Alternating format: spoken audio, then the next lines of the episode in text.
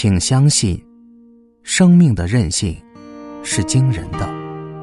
跟自己向上的心去合作，不要放弃对自己的爱护。这里是围炉夜话，我是吴庸，欢迎收听人生励志。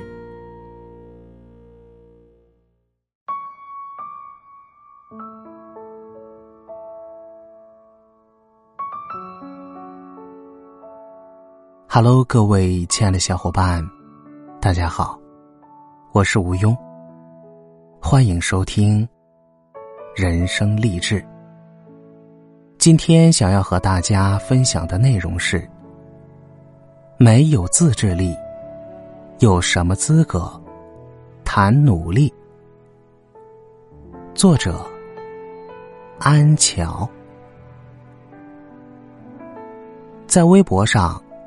看到一段话，你可以追剧追一晚，只要你可以按时交上论文；你可以有丰富的夜生活，只要第二天你还能精神饱满的做好本职工作。放纵究竟是不是错，取决于你能不能为你的放纵负责。还是那句话，没有自制力的人。不足以谈人生，简直一语戳中。微博底下留言的人，无一不在哀嚎，膝盖中箭。自制力，并不是什么新鲜词。说白了，就是能够自觉控制自己的行动和情绪，集中注意力，去达成自己原本的目标，而不受其他事情的干扰。可是说起来容易，做起来真是太难了。对大多数人来说，论文通常都是在 deadline 来临时，才匆匆忙忙拼凑完成的；而在这之前，是逍遥的看剧、打游戏、约会、逛街。工作也是，今天做不完的，那就明天再做了。反正工作永远也做不完，但是聊天八卦要跟上，剁手购物不能错过秒杀，就连无效的朋友聚餐，打着社交的旗号，也不能不去。每天冲击我们的信息太多，要做的事情也太多，我们的时间也被分割成碎片，然后被鸡零狗碎所侵占。自制力一点一点丧失。我们每天好像做了很多事，但为什么最后又好像什么都没做？每天好像忙得团团转，焦头烂额的，但是为什么最后还是顾此失彼？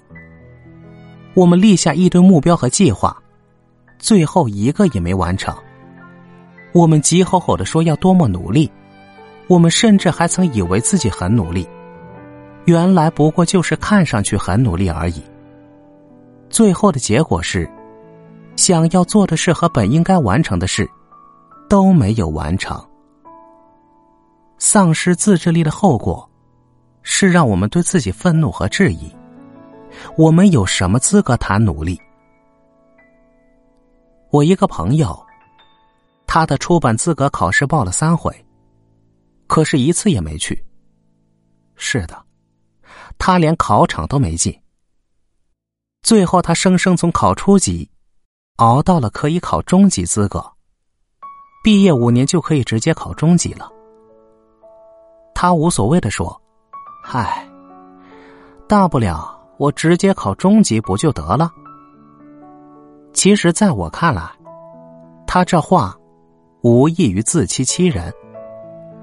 没有个三五年，他中级一样考不下来。还记得我们一起报名考初级的情景。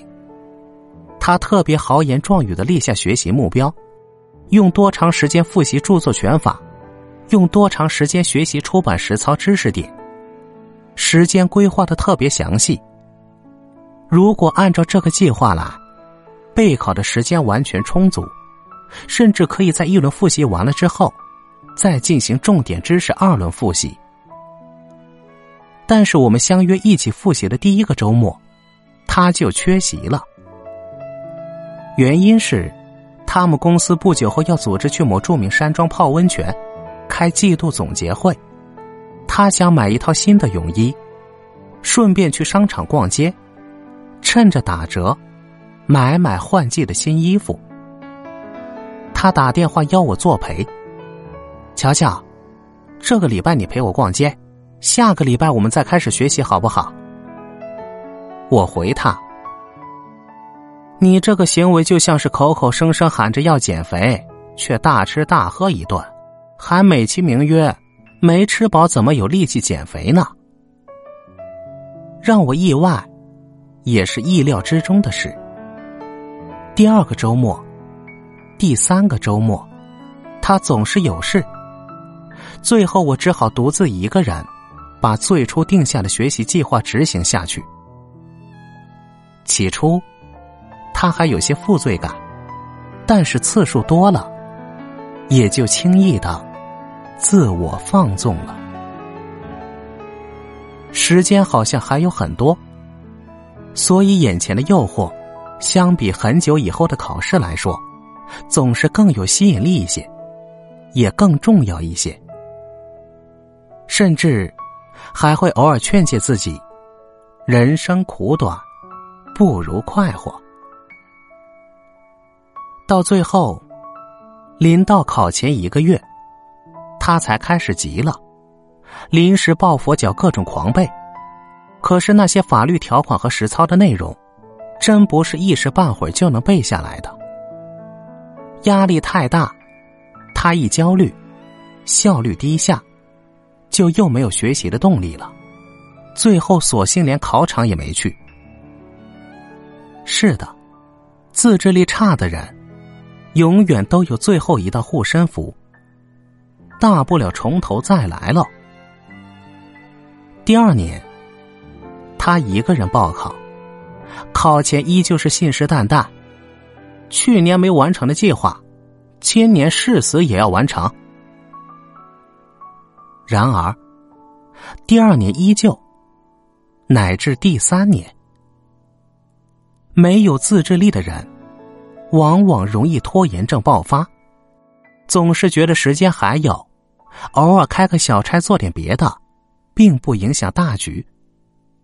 直到 deadline 逼近时，才乱了阵脚，才意识到自己过高的估计了自己 hold 住场面的能力。其实我们没有完成的那些事，并不如我们放弃的那么轻松。他们在我们看来其实很重要。没写完的论文，没做完的工作，没有看完的书，没有认真听的报告，没有背的单词，而我们在开小差的时候，也并不是心无旁骛的快乐着，心好像被悬着。我们真的有负罪感。没法好好的玩耍。真正的有自制力，是一种怎样的体验呢？学生时期，我们身边都有这样的学霸，他好像从来不用做作业，上课也不是埋头苦做笔记，下了课更不会待在座位上。他们可以跟学渣一起聊热门的电视剧，讨论流行的八卦。他们。好像真的没有认真的学习，但我们永远不知道的是，他们在家专注的写作业和复习，一个小时的学习效率，顶别人两三个小时。自制力强，所以效率高；自制力强，所以学得快，玩的也嗨。毕业后，职场上。我们身边也有这样的同事，他们好像上班也跟你一起聊天八卦，也偶尔偷偷淘宝、刷微博、做 PPT 的时候，也一样抱怨，赶不出方案时也一样抓狂。可是，和你不同的是，在最后，他们好像总是被上天眷顾了一样，PPT 做的比你好看，方案创意比你厉害。销售单子拿的比你多，你气不过，暗自嘟囔：“他凭什么？”是啊，你刷微博是在看娱乐八卦和搞笑图片，别人是在找创意灵感。你抱怨这不行那不行的时候，是在发脾气，别人却是在寻找解决问题的办法。你跟别人闲聊是真的在聊骚，而别人是通过聊天找到对方的销售需求。自制力强的人，永远分得清楚主次，拎得清什么是本职，什么是玩乐。得得赖在没有自制力的人那里，是压力；在有自制力的人那里，是动力。这，就是本质的区别。你是不是也有这样的经历？家里书架上都摆满了你想看的书，可是，一两个月前你兴冲冲翻开的那本，现在还是停留在最初的几页。你下载了背英语单词的 APP，你原本是踌躇满志的制定了背考研单词的计划，一天背一百个单词，几十天就能搞定。可是单词你背了又忘，忘了又背，中间断了 N 天。你办了健身卡，说是要去学游泳，可是别人的健身卡都要续费了，你的健身卡套餐却是再不用就要过期了。为什么开始的开始，我们本来是兴冲冲要去做的事，到后来总是不了了之的烂尾？或许，我们缺乏自制力的原因之一就是，其实你内心深处。就是不在意，不那么想做，所以才会动力缺缺，一直拖延。一旦有什么别的事情干扰，你的专注力就无法持续。而什么是努力？吃喝玩乐睡，用不着努力，这些事是本能，是消遣。称得上努力的事，都是反本能、反人性的。为了完成一个课题，你会起早贪黑；为了做那份你想要做的工作，上下班路上四五个小时你也无所谓；为了看完你想看的书，你会放弃参加无效的社交聚会。一书曾说过：“爱的不够，才借口多多。”简直真理。套用过了，你不想做一件事。才会给自己找这样、那样的理由。所以，当我们在谈论努力的时候，请扪心自问一下：你到底有多想做那件事？到底有多想成功？为了做成那件事，你到底能做到怎样的付出和拼命？因为没有自制力的人，是没有资格。谈努力的。